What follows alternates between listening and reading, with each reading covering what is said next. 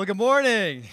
Man, it's kind of crazy getting here. Y'all come down Santa Susana Pass and in and out. Was the, was the parking kind of crazy coming in today? Was a little, not too bad.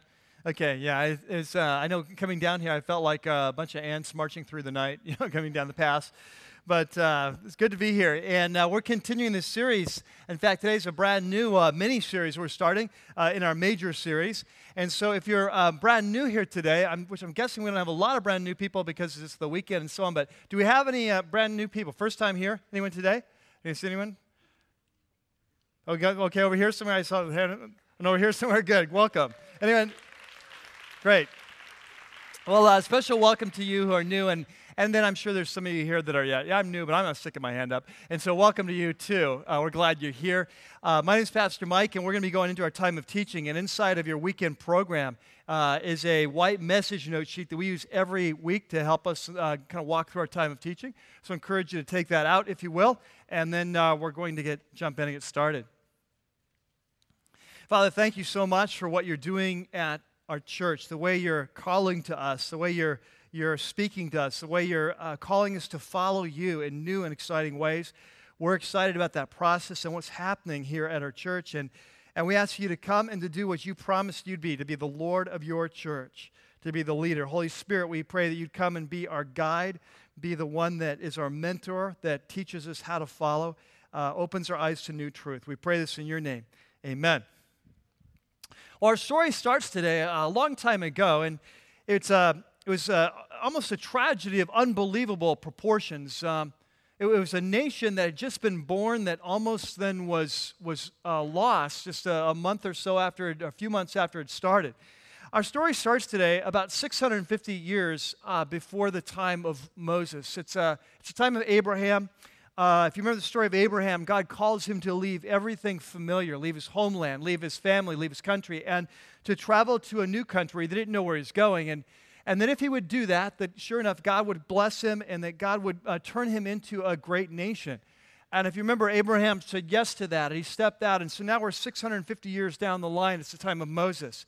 Moses has gotten down into the nation of Israel, rescued the people, brought them out from the land through the Red Sea. Three months they travel to Mount Sinai. God shows up. Big revelation, amazing uh, God speaks to him from heaven, the 10 words, we call them the 10 commandments. He makes an offer I want to be your God. Do you want to be my people? They say, Yes, we do. And so they enter into this new relationship, and then they send Moses up on the mountain to get the rest of the details.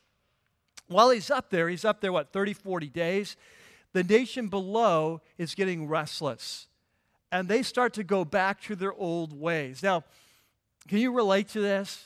Uh, God's done something amazing in your life, and yet not very far down the line, you begin to go back to your old ways. You want to go, you're going to go back. And uh, it's exactly what they had. They went back to what was familiar to them. What was familiar to them was idolatry in Egypt. Uh, idolatry was big time. They felt the need for God in their life, and they wanted a God they could see. And so they decided to build a calf, a golden calf. And so, in one stroke, they, they broke rule number one and rule number uh, two of the Ten Commandments no no images, no idols, no other gods before me. And so, so Moses is still up on the mountain. He's up there with, with God getting the, the fine print of their relationship. And God uh, tells him what's going on. And he says, Moses, I've had it with these people. Ever since I sent you down to Egypt, they've been nothing but problems. This is the last straw. Here, here's what I'm thinking I'm thinking I'm going to just wipe them all out. And I'm going to start all over with you and your family and I'm going to create a new nation. After all, I've got all the time in the world. and so, uh, so here they were uh, on the verge of, they just become a new nation, and they're on the verge of extinction almost uh, just before they even got started. And it was a major crisis. Well, today we're continuing this series that we've been in uh, the last, what, since February. It's called The Way. For those of you who are new, it's a series where we're studying the life and the teaching of the Apostle Paul, who is one of the greatest spiritual leaders, Christ followers, spiritual thinkers of all time. And what we do every week is the same is that we start off, uh, we launch off by looking at one of his longest and most famous letters, his letter to the Church of Rome. And then we use it as kind of an entryway to, the, to his other writings. And basically, what we're asking, we're coming alongside the Apostle Paul, we're asking him to mentor us uh, as to what does it mean to be a follower of Jesus? What does it mean to be part of this ancient movement that Jesus started? that in the early church was called the Way. And so today we come to chapter 9, and we're actually launching a brand new mini series today. It's chapters 9, 10, and 11 of Romans, and uh, it's called uh, Called and Chosen. Now, if you've been with us in this series uh, through Romans 1 through 8, you know that so far in this series, basically what Paul has done is given us a big picture look of what God's doing in the history of the human race. How we fell away from God as a people, how God has rescued us, sent Christ to rescue us, to restore us to be the people we were supposed to be. Not only rescue us, but as we've seen the last couple weeks, restore the whole cosmos to its original design. And what you'd expect the Apostle Paul to do at this point is now to get really practical with us. You know, he's given us the big picture who God is, who we are, how the relationship works. Now get really practical and show us exactly what it looks like in everyday life to follow Jesus. And if you're familiar with the Apostle Paul, that's usually what he does in his letters. He starts off with big picture, and then he gets really practical towards the end. Well, here's the thing that's exactly what he's going to do in Romans, but not until chapter 12. Okay? And he's gonna, what he's going to do is he's going to take three chapters off and he's going to do a little sidebar. He's going to, he's going to, fo- he's to focus a little attention on a, a very important question that especially his Jewish listeners of the day had. Now, it's a question that's important for all of us, but, but especially for the Jewish listeners. And it really has a question that deal with God's integrity and can God be trusted? And here's how the question goes. Basically, if you're a Jew in Paul's day, you're asking the question, you're saying, okay, Paul, I get it.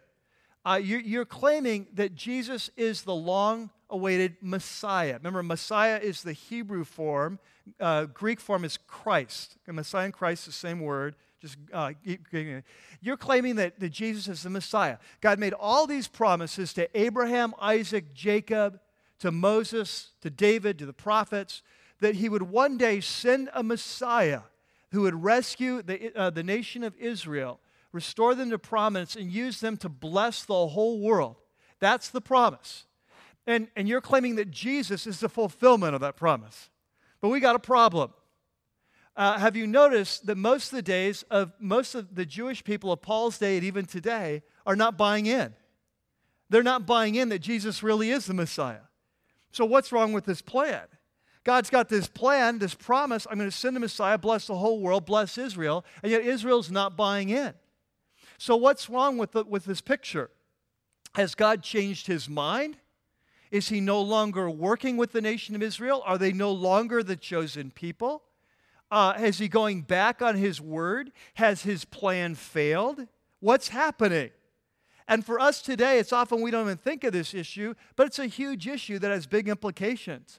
Because if God doesn't keep his promises to Abraham and Isaac and Jacob, what's to say he's going to keep his promises to us as Christ followers in our lives, right? So, this is the big picture question, and Paul's going to spend three chapters on it. We are going to uh, we're going to spend we're going to cover those three chapters in four different four messages. So we're going to be going through pretty uh, rapidly but of course as paul answers the question he also talks to us a lot about our relationship with god how our relationship with god works what's our part in it what's god's part in it uh, how does it all work out what is god's plan for the history of the world and, and, and where do the jews and the gentiles fit into that and what's god doing to take the message of jesus to the whole world and so it's going to be a great uh, four weeks together, four messages. But today, I want to focus on just the intro to this whole section. It's the first six verses of chapter 9. And in these first six verses, Paul shares his passion for the Jewish people, these people that have all these advantages and privileges and should be coming to Christ and yet are not coming to Christ. And we're going to get some insight into his heart for the lost. And as our mentor, our spiritual mentor, we're going to come alongside of him and say, what does it look like to be a Christ follower in terms of how we relate to the lost and how we feel about the lost? So, there in your note sheet, if you have, uh, if you have a Bible, you want to turn to, to chapter 9 and turn your page of your note sheet to that section called Paul's Passion. Um, and we're going to walk through the first six verses and then come back and talk about the principles for our lives.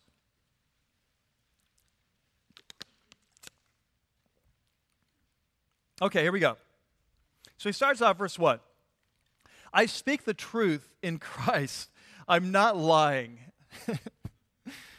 that just makes, it makes me laugh. Like, that's really good to know the apostle is not lying, isn't it? Doesn't it make you feel good? It's like that's one of my criteria for apostles. I like it when they tell me the truth. It's like basic one, apostleship 101, tell the truth. And so it makes me wonder, like, well, Paul, like, it's the first time you're saying it. It's in chapter 9. Have you been lying to us up to this point? Or, um, but what's really going on here is that this is a very formal statement on Paul's part. It's almost like an oath that he's taking in a court of law. What he's about to say is extremely important, and he's like, almost like going uh, with his hand held up and saying, Okay, I'm taking an oath here. I'm, I'm, I'm, I'm telling the truth. I'm not lying. He even says, my conscience confirms it in the Holy Spirit. The Holy Spirit's bearing witness that my conscience is clear. This I am telling the truth. So what he's about to say is very important and very serious. He says, and here it is I have great sorrow and unceasing anguish in my heart. Let me ask you something. Have you ever loved someone so much that the fact that they don't know Jesus and that they're lost is causing you great pain and unceasing anguish in your heart. Have you ever been there? There's someone in your life you care about so much, and you just, you so much want them to come, and you realize if they were to die today, they'd be lost, and you would never see them again. And, and it just, just is weighing on you. It's just weighing on you, their lostness. Well, this is what Paul's talking about. Lynn and I have a friend. Recently, we were talking with her, and she just got back from vacation. She came to Christ about eight years ago out of a pretty wild and pagan background. And we were talking with her recently, and she just come back from a long vacation. She saw a lot of her grown brothers and sisters. And um, she was sharing with us how difficult it was because she's followed Jesus for eight years, but for whatever reason, God was choosing this moment in time to open her eyes to their lostness. That if, if they were to die today, she would never see them again. And she was just sharing this, just the weight of that was just carrying, was holding her down. And there's so much pain. She comes back from this vacation, she was sharing the, the pain of that in her life. Well, that's what Paul's talking about here. He says, I, have got this great pain. I've got this unceasing anguish. It's like always back burning. It's always there. My heart is breaking. I'm in pain for, for my own people. He said, they've got all these advantages and yet they've missed the Messiah. And so he goes on in verse uh, 3 and he says, For I could wish that I myself were cursed and cut off from Christ for the sake of my brothers, those of my own race, the people of Israel. Wow. Really? This is one of the strongest statements in all the Bible. I, I can't even begin to relate to this. You understand what Paul's saying here? Let, let's go back. Let's go back to the story that we started the day with. Moses on the mountain with God. God says, okay, how about this? How about I wipe them out? I'm done with them. I'll start a new nation with you. And Moses kind of goes toe to toe with God. He says, No, God, don't do that. This is going to look bad. This is going to look bad for your name because all everyone back in Egypt, they knows what happened. All they know, they won't know what they did. All they know is you brought them out here and then killed them. That's all they'll know. And this is not going to look good, you know, on your resume. And and he starts making his, his kind of pitch. And, and God, well, you need to have mercy on them. Would you please forgive them? And, and then he says this amazing thing. He says, and God, if, if you're not going to, if you're not going to, if you're going to wipe them out, would you please like um, rem, kind of blot out my name from your book? And we don't really know exactly what he was talking about here. We don't know, he didn't really define it. But at the very least, what he's saying is, God, if, you, if there's no future for them in your plan, uh, how about uh, no future for me either? I mean, this guy has the heart of a leader. He loves his people. And said, God, I'm with them, and, and I'm with them. If you're not going to bless them, and you're not going to take care, you're not going to forgive them, then kind of, I, I don't want to be a part of it. You see? His heart's breaking for his people. And now we have 1,500 years later, the Apostle Paul comes along and his heart's breaking for his people. Moses' heart was breaking at the start of the first covenant there at Mount Sinai. Paul's heart is breaking at the, the start of the new covenant. The Messiah has come and, and the people aren't responding. And his prayer, though, his prayer is even more amazing because there's no question what he's praying. What he's basically saying is God, if there were a way that I could give up my salvation and go to hell for all of eternity, and if by, if by doing that, somehow my people could come to know you, I would be willing to do that. Now, are you, are you kidding me? Seriously? You see this love that this man has for his people? This is what it says. In fact, there, literally in the Greek, the word for being cursed and cut off is the word anathema, if that you might ring a bell. It's, it's, it's a technical term that he uses in other places. He's talking about, let me kind of lose my salvation. If, I, if that would make the difference, I'd be willing to do that. Now, why is his heart breaking so much? Well, what's killing him is that here, the Jewish nation, God's been preparing them for 2,000 years for the coming of the Messiah. 2,000 years of preparation, 2,000 years of advantage. And yet, when the Messiah comes, they, they're missing him. And it's just breaking Paul's heart. So he begins to break down some of their advantages. In verse 4, he says, Theirs is the adoption as sons. When, when the nation of Israel first came out of Egypt, God said, You are Israel, my firstborn son. They were supposed to be a nation uh, that were true sons and daughters of the living God. Remember last week in Romans 8, we learned that when a man or a woman comes to Jesus, remember, we're adopted into God's family. He says, Well, that was their right. They were to be the nation that was to be adopted, and yet they're missing it. They're not coming into sonship. They're not being sons and daughters of the living God. And he goes on, and he says, Theirs is the divine glory when they came out of the, the nation of Egypt. Uh, they saw the glory of God at Mount Sinai firsthand. When they built the tabernacle, when they built the temple, the presence of God was so thick that came upon it, the priests couldn't even go in. The glory was so strong. And we sang about that this morning, right, in, in, our, in our worship time. And so, of all the nations in the world, of the world, they saw the glory of God firsthand. And yet they were, and they were destined and designed to share that glory right? Like we've been talking about, share the glory. And yet they're missing the glory. They're not going to share the glory. And then he goes on. He says, There's the covenants, all these agreements that God had made with the nation of Israel, all the promises. Uh, he says, Theirs was the receiving of the law. And this was one of the greatest gifts. God gave them the Old Testament, He, he gave them the Bible to tell them who they were, who God is, how their relationship works. He gave them this incredible uh, uh, uh, handbook on here's how to live, here's how to get the most out of life, right? It's an amazing gift.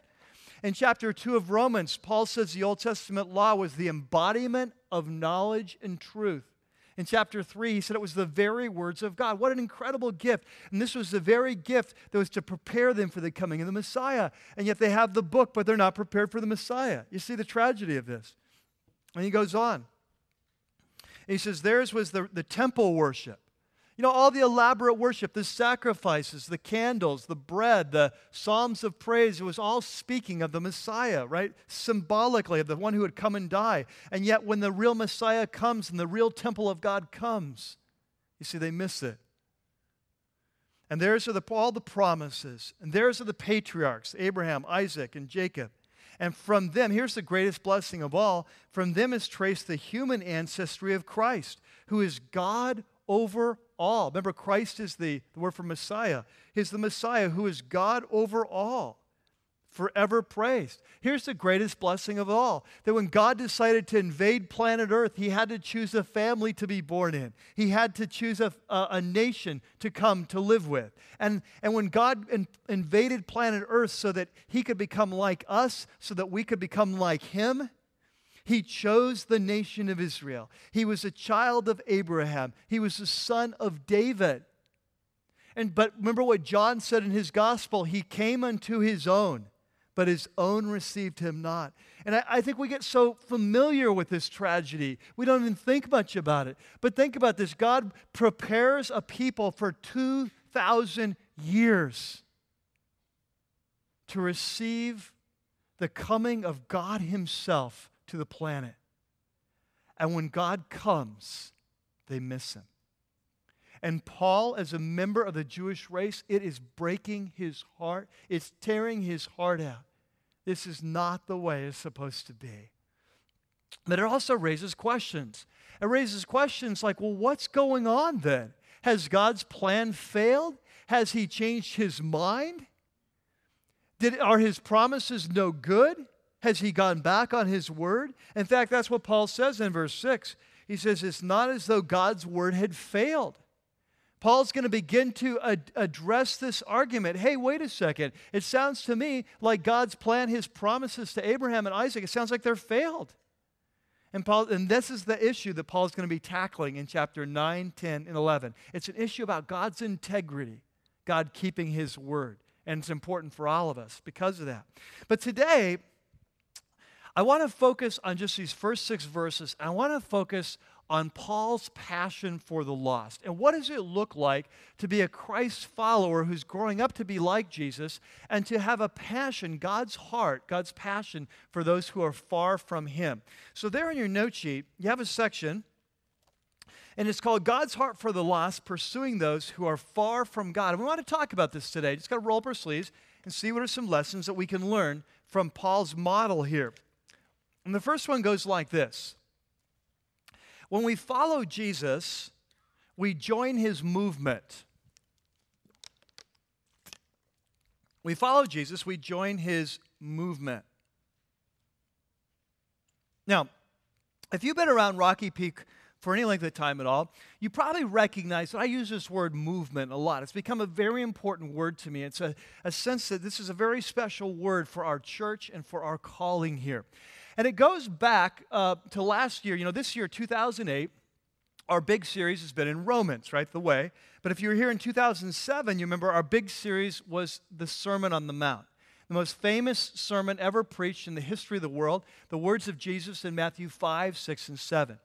And we call that series the message and the movement because really what Jesus is doing in Matthew 5, 6, and 7 is he's laying out his core message of what it means to be a Christ follower.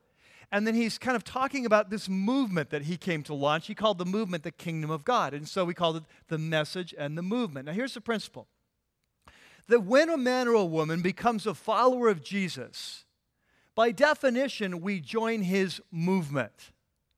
Now, we, we may not realize this right at first, but by definition, when we join Jesus, we join his movement. That, and we each have a role to play in this movement. It's a different role, but we each have a different role, a part to play. And if you were to ask Jesus, well, what is this movement about? One of the things Jesus would say, here's one way he would define it. These were his very words. He said, The reason I have come is to seek and to save those who are, do you remember that one? To seek and save those who are lost, right? That's how he defined it. Now, Jesus talks about this uh, in his life in Luke chapter 15, and we're not going to turn there, but just let me kind of tell you about the story. Here's what's going on Luke chapter 15, Jesus is hanging out with some high profile sinners, all right? And the religious authorities and leaders of the day are having trouble with this because their whole view of spirituality goes like this If you want to get close to God, you need to be far away from anyone who isn't close to God. That was their basic approach. And so they had a hard time. Jesus was hanging out, having dinner with these high profile sinners. And so he says, Let me tell, Jesus says, Let me tell you some stories to explain to you how God feels about those who are far, far from God. Okay? And he tells three short stories. The first story, he says, Once upon a time, there was a man who was a shepherd. And the shepherd had a hundred sheep. And one of the sheep was a little rebel sheep. And so this one sheep, he kind of, he kind of goes off on his own and gets lost. And so what does the shepherd do? The shepherd, he leaves the 99 sheep in a safe spot and he goes off after the one who has strayed away. And when he finds him, he comes back and he throws a party. He invites all his friends over. He says, Man, we have to celebrate because the sheep that was lost has now been found. And so Jesus says, Do you understand? This is how God feels about lost people, people that are far from him. He throws a party. In fact, he says, Here's the truth of the matter if you want to know the truth, God is more excited about the, the, the, one, the one sheep that was lost than the 99 who always stayed at home. That's the way it works. He says, okay, story number two. Once upon a time, there was a woman. She, this woman had um, 11, uh, she had 10 silver coins. Now, that may not sound like a lot of money to you, but in those days, a silver coin was a day's wages. So it's basically two weeks' wages in a very poverty stricken land. And so this was a huge amount of money to this lady. Very likely, this was her dowry ensuring her future in her marriage.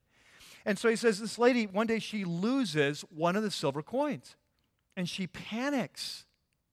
And she starts looking everywhere, frantically, sweeping the house, looking behind the couch, doing everything. Where did that coin go?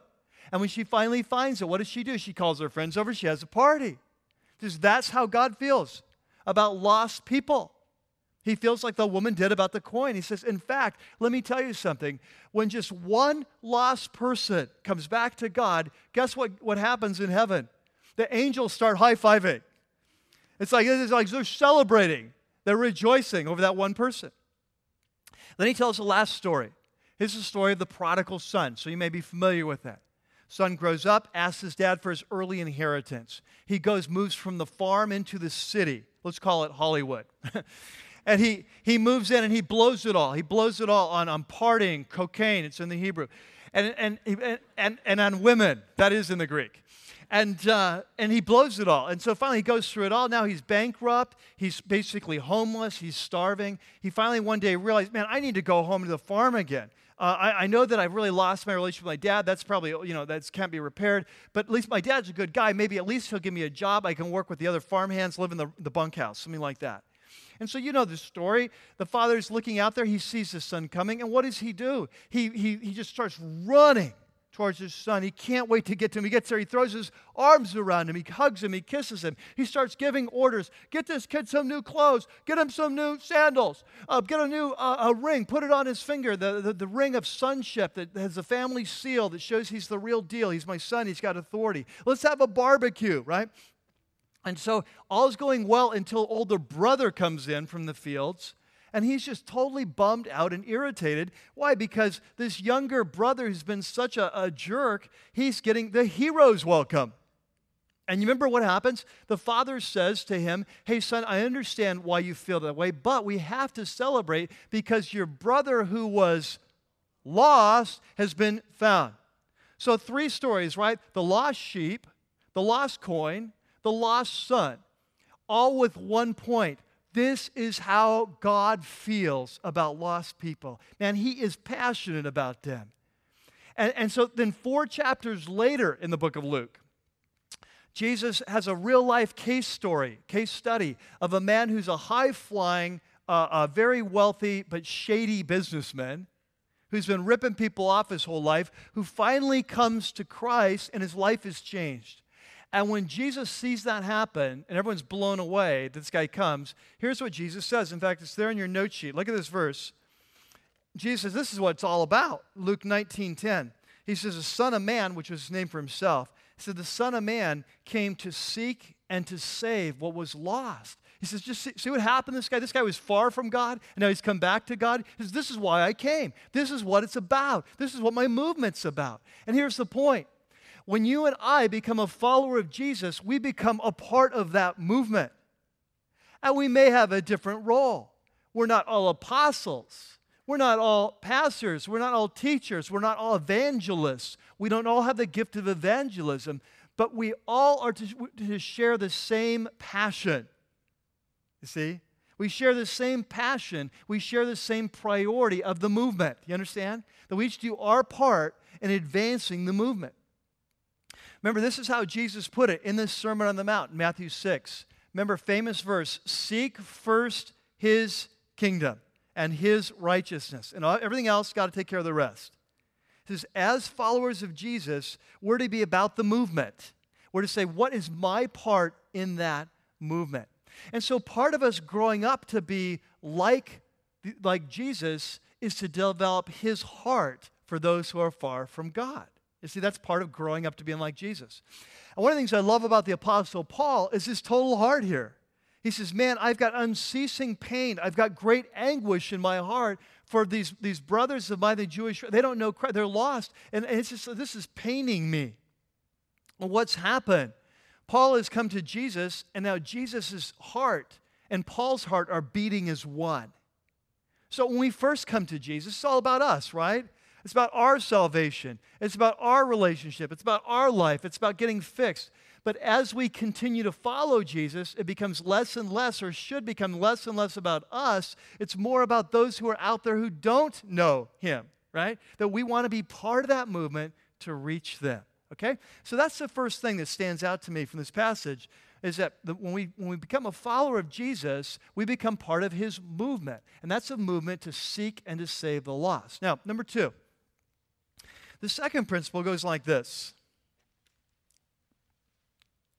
that if we want to save the lost, we have to pay the cost.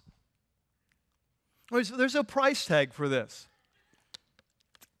If you want to be part of the movement, you want to influence people for the movement, um, there's a cost to you. It might be time, it could be energy, it could be money, it could be reputation, it could be popularity, it could be something more than that. Um, but there'll be a, a, a price. And you see that. The Apostle Paul's paying that price in his life. He talked about it in chapter 9, verse 2. He's already talked about this unceasing grief in his heart, right? And so when you care about someone and you love someone and they're lost and you really care about them, it's painful, isn't it? You've got an issue in your life. You've got a back burner issue that's there, and there's a price you pay. The Apostle Paul, though, was willing to pay whatever price. And this is what strikes me in chapter 9 and verse 3. Let's take a look at that again. This amazing statement For I could wish that I myself were cursed, cut off from Christ for the sake of my brothers. He says, I'm willing to pay whatever price it takes to help people come to Christ, to help them be found. Now, this wasn't just words. These weren't just words for the Apostle Paul. This is his life. And I want to show you, he, he lived it out in things big and small. All right? So take your Bibles, and I want you to turn to 2 Timothy. Turn to the right in your Bibles to 2 Timothy chapter 2. I'm going to show you how he lived out in big things, how he lived out in small things, and then talk about how we live it out in our life. So, 2 Timothy chapter 2 and verse 8. Let me set it up. Paul's uh, in prison. It's the end of his life. He doesn't know exactly when he's going to die. He knows it's coming to an end. He's in prison. It's dark. It's dank. It's damp. It's, uh, he's chained. And he's writing to this young uh, person that he's mentoring, the, uh, uh, the uh, pastor Timothy. And he says in verse 8, he says, Timothy, remember Jesus Christ, uh, raised from the dead, descended from David this is my gospel. Timothy, don't forget what it's all about. It's all about Jesus. He says, For which I'm suffering even to the point of being chained like a criminal. But God's word is not chained. Therefore, I endure, catch this, I endure everything for the sake of the elect. He says, I, I'm willing to endure all this hardship for the sake of those who will one day come to know Christ through my ministry. I'm willing to be chained. I'm willing to give up my life. I'm willing to go through suffering. I'm willing to pay the price that other people can come to know Christ. It says that, that they too may obtain the salvation that is in Christ Jesus with eternal glory. Remember, we've been talking about that, how we're destined for glory. It's funny in the Bible, after you learn a new truth like that, you start seeing it everywhere. Just like when you buy a new car, you see it everywhere. And so we've been talking about glory. You see this, we're destined for eternal glory. And here he says it again. But what Paul says is, hey, I'm willing to, I'm willing to pay whatever the price in order to help people come to Christ. If I need to be in jail, if I need to be chained, I, am ready to do that. That's what he's willing to. So he, he was willing to pay the price in big things, and he would eventually, within a short time, be beheaded for his faith. But he was also willing to pay the price in smaller things, and this is where I think really applies to us here and now. If you go to the left in your Bible, go to, to the book of 1 Corinthians, chapter 9 a fascinating passage where Paul talks about his philosophy of ministry as a whole approach to reaching people for Christ. And here's basically what he says. He says, You know, I'm willing to give up my personal preferences in order to help people come to Jesus. He said, for example, when I'm around conservative people, I become more conservative.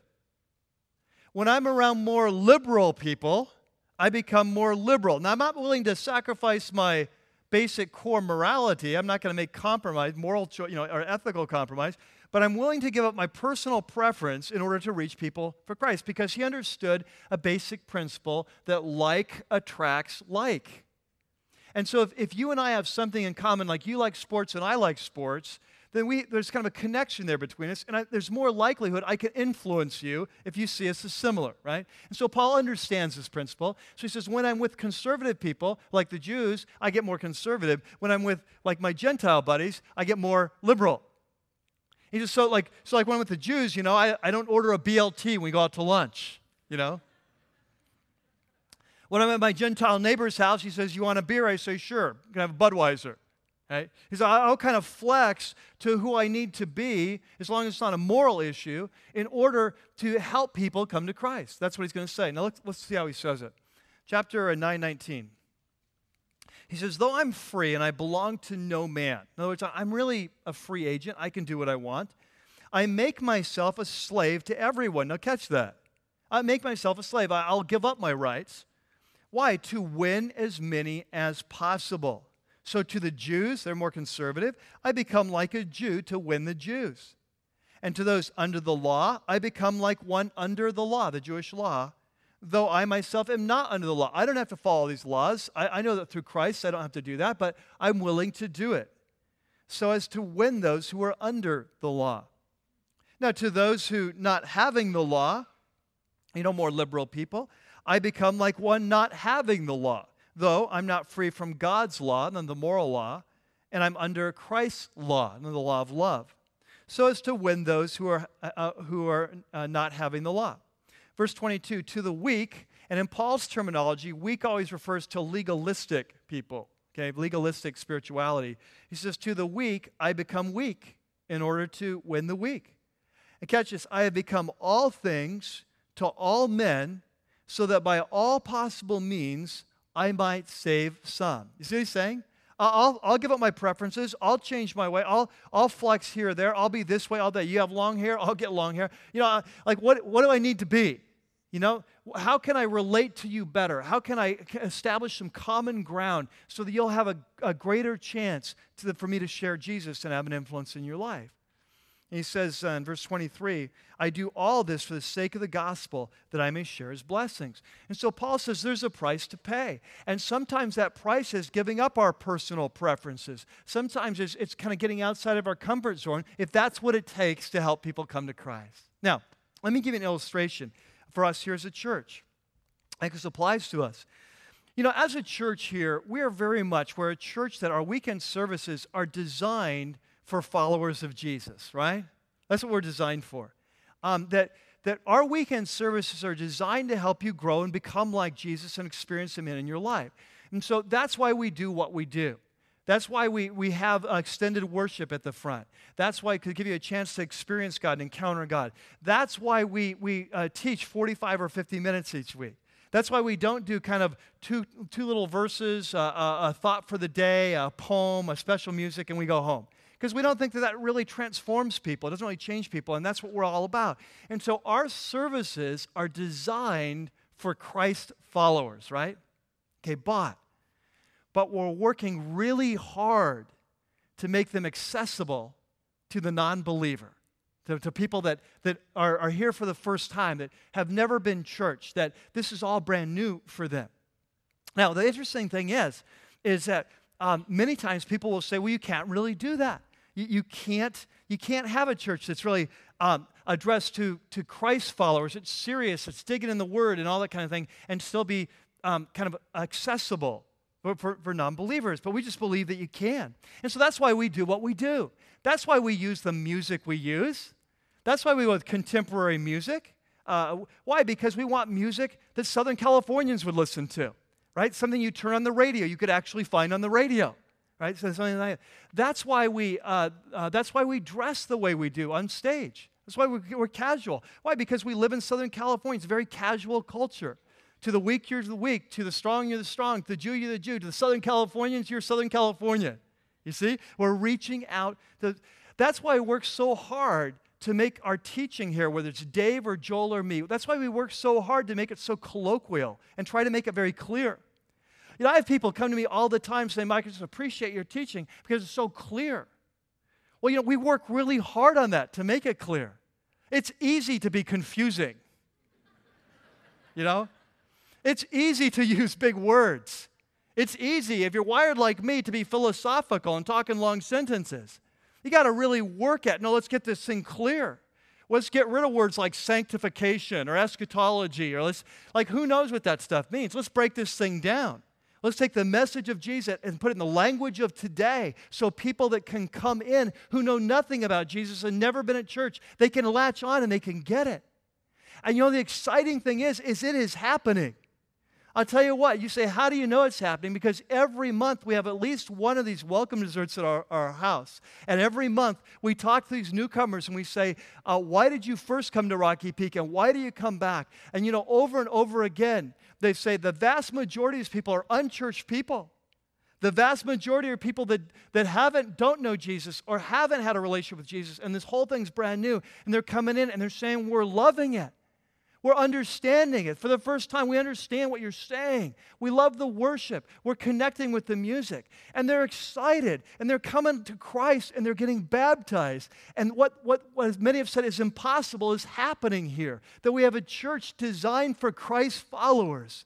But it's being presented in such a way that people that are unchurched, that it's all brand new, that they're coming in and they're latching on and they're getting it and they're coming to Christ and their lives are being changed. You see? And that's what Paul's saying. He said, I will become all things to all men so that by some, by, so that some can be saved.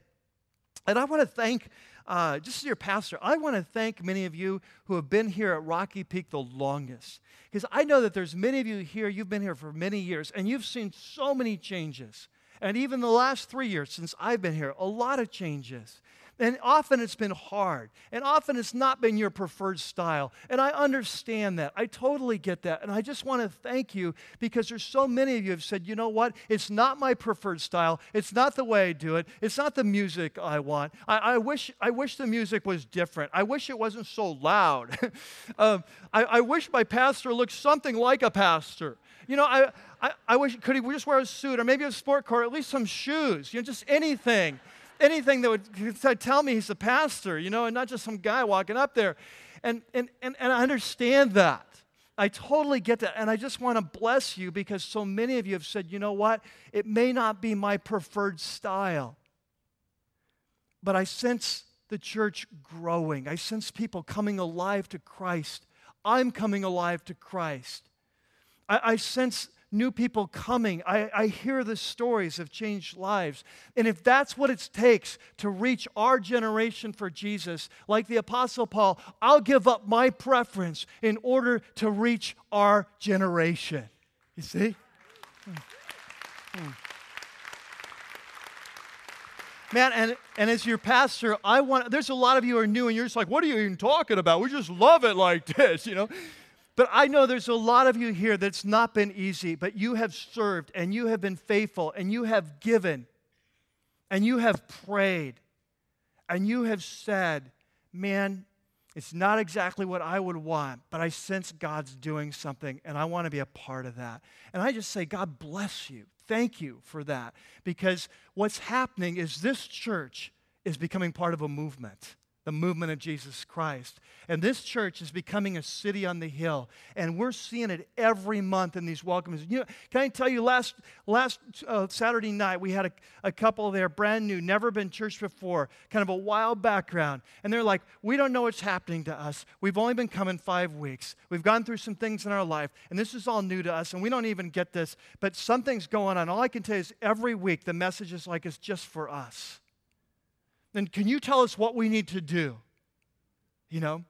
I think of the one before that. And we had about, you know, the, the, the, the room packed, and it's like, I'm going around, it's like, well, we just had that baptism with 92 people baptized. I think a lot of these people were there. How many were just baptized? Five hands, brand new, brand new to the Lord, brand new, you see? And they're coming in and they're latching on and they're saying, we are getting it. We're, we're eating up the word. And I'm like, this is unbelievable. We're directing our services to Christians. We're teaching the book of Romans, one of the hardest passages in all the Bible. The church is, of Jesus Christ is growing in the book of Romans, and these people that have never been to church before are coming in saying, I get it. And like, this is a miracle. This is a miracle. It's the church of Jesus. The church of Jesus learning how to follow Jesus and people coming in and saying, I want some of that. And isn't that what the church is to be all, around, uh, all about? So, for those of you who've been here and put up and been patient and asked God for patience and asked God to forgive me, just be with Him, He's so messed up. Thank you. Thank you for going beyond your preference and being willing to give up, like the Apostle Paul, your personal preference in order to reach this generation for Jesus. Okay, number three. Now, the last principle goes like this that if we want to make a difference, then we have to make the most of every opportunity. This is what Paul's going to say. He's going to say, okay, so we're part of the movement. You follow Jesus, you become part of the movement. The movement is to reach the lost. There's going to be a cost involved. We have to move past our preferences. There's times we're going to have to use our energy, our time, our money, and so on. It's going to cost us, and so we get that. But he says there's one more thing. If you want to be part of this movement, you have to develop a movement mentality. And this is what I'm praying for our church that we develop a movement mentality. And what that means is we realize that we're all part of this and we're all on the clock 24 7 as representatives of the movement. And so we all are on the clock, whether it's at our, our jobs, our homes, our communities, our, our families, whatever. We're, we're, always on the clock, and, and that God is going to give us opportunities to speak to those who are outside the movement, to kind of invite them in. Now, before you jump ahead and you say, Oh, I think I know this is where this is going, just hang on here uh, and don't let your mind do that. Because, well, I'm, I'm going to, um, it'll probably be a little different than you think. But there in your note sheet is where this, this verse comes from. Obviously, Paul in Romans 9, this is on his mind all the time, this kind of making most of the opportunity. But in Colossians 4 6, he spells this out. He says, Be wise in the way that you act towards outsiders. Now, catch that. He says, Be wise in the way that you act towards outsiders. Use your head be strategic in the way that you relate to those who are outside the movement, outsiders. And he says, and make the most of every opportunity. Let your conversation be always full of condemnation. Uh oh, heresy version. Let your conversation always be full of what? Grace. So he says, and the best way to be influential to outsiders is to be winsome, to be full of grace, to be people that add value, that add positive energy to a situation. The way to, to move, extend the movement is not to be negative condemnation, it's to be full of grace. And he says, uh, seasoned with salt, so you may know how to answer everyone. Now, so he says, what Paul is saying is this you need to make the most of every opportunity. You're gonna, God's going to give you opportunities to advance the movement in just your everyday life. You need to make the most of it. Now, what does this look like? Well, um, I think what, let's talk about what he doesn't look like. I mean, is, is Paul saying, hey, we need to be one of those people that on every bus, every train, every intersection, we're always sharing the four spiritual laws or, or sharing the message of Jesus? Um, I, I don't think so. In fact, here's what I believe I believe in our Southern California culture that that is usually more counterproductive than productive. That, that most people, when we come on really strong about uh, Jesus or every other word we're saying praise God or, or everything where, it's like, here's a verse for the day for you or whatever, that, that typically it just turns most people off. That it puts up walls. It's, it becomes like an obstacle to them coming to Christ. It doesn't like, it doesn't, it's not winsome. It's not like, oh, thank you for sharing that thought. That was really good. Praise God yourself. You know, it's like it's like really just more offensive. It just comes across as weird. And so what we need to be as a movement is we just need to be normal people who love people who are Christ followers. And what happens is that people will ask questions. If you're just kind of normal, you love people, you're relating to people, they're going to hear you talking about your life group. And they're going to come and talk and go, well, hey, could you tell us, like, what is that life group? You're always talking about the life group. You love that life group you know? Or maybe they'll talk that that church you're always, man, you love going to church, don't you? Yeah, I really do. I love my church. Really, I, I hated my church when I was growing up. Like, like, why do you love it? You, and there's just kind of natural opportunities, you know, that are just going to come up that you're talking about kids or whatever, that they're, they're, they're going to go through a crisis and they're, they're going to come to you and they're going to say, Could you pray for me about this? Or you'll have the opportunity to say, Hey, would you mind if, if I just uh, prayed for you in that situation? No, I'd love that. You know, and there's going to be little opportunities. And Paul says, when that happens, just make the most of it. Let me give you a couple illustrations. I was listening to a, a podcast with uh, Rick Warren and uh, from Saddleback Church, and uh, Rick gave a couple great illustrations of his, of his own life recently. He was saying, like, okay, here's, here's illustration number one. He's, he's in the line at Albertsons, and he's getting some groceries, and uh, the guy in front of him has forgotten to get his two 20 pounds of bags of ice. And so he says, the guy in front of him says to the checkout lady, he says, uh, Excuse me, um, he says, You know, I forgot my, my ice. Um, and so I, am really sorry, but I guess I'll to, could you put my groceries aside over here, and then I'll go get my ice. I'll get back in the line. And, and, and, and she says, she turns to Rick, and she says, hey, would you mind if he just, uh, just went and got the ice? We could just wait for him so he wouldn't have to do that. Rick said, oh, that'd be fine. He says, um, in fact, he said, um, uh, why don't I just why don't I just pay for his two blocks of ice? He, he turns to the guy. He says, You know, the ice is right there by the door on the way out. I'll just pay for him, put on my ticket, and you can just take off and leave. And the checker looks at Rick and says, Who are you? and the guy in front of him that he never met before turns around and goes, Oh, that's Rick Warren from Saddleback Church. and here's what the, the lady said. The checkout, the lady says, you know, I've got a 29 year old daughter who might be interested in a church like that. You see?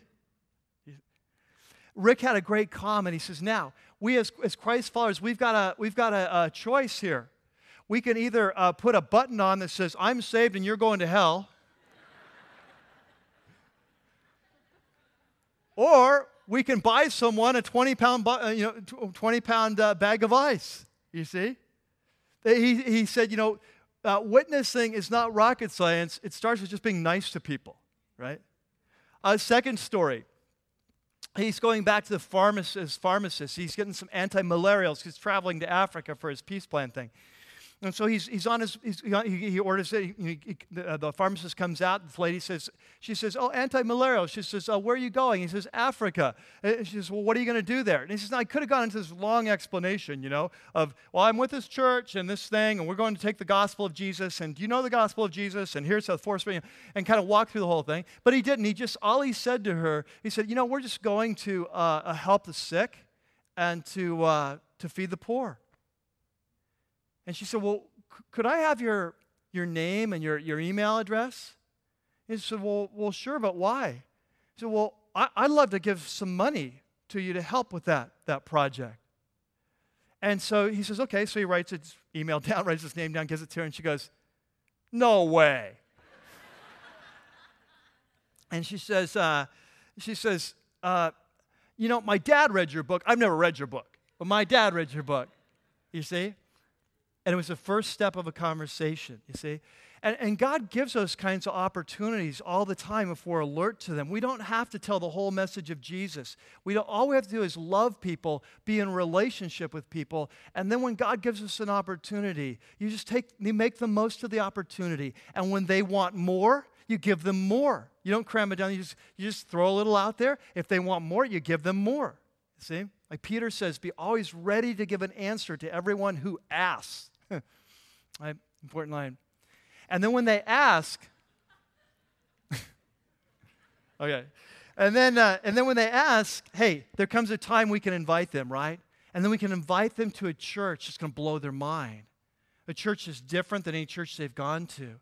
A church they can actually understand what's being said. They can relate to the music. They don't have to dress special and they don't have to, to come coat and tie and look like they're dressed like any other time in their lives. They can just come be themselves and they can meet Jesus. And one last story, then we'll close.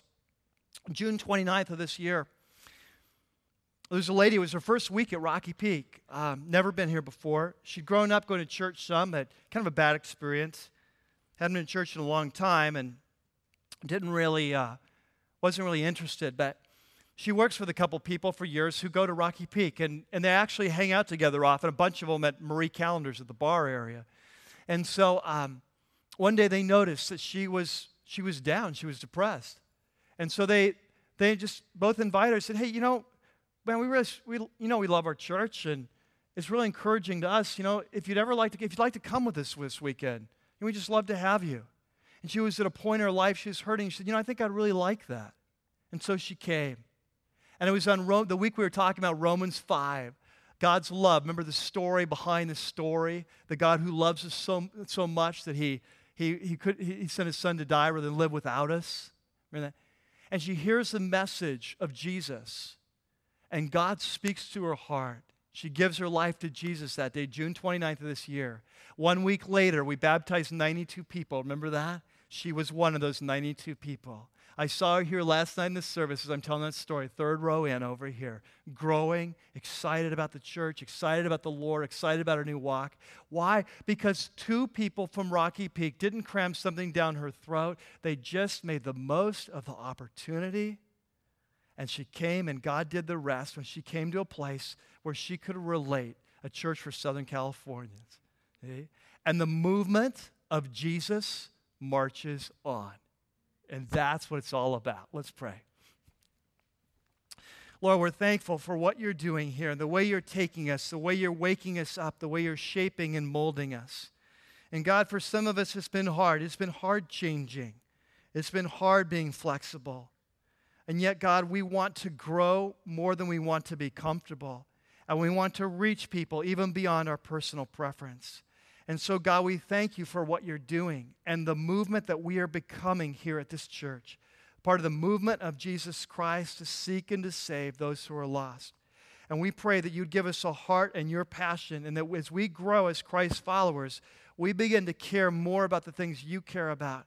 And the Apostle Paul is our mentor, as our model, that we become more like him with an unceasing grief in our heart for those who are far from you. We pray this in Christ's name. Amen as we bring our service to a close.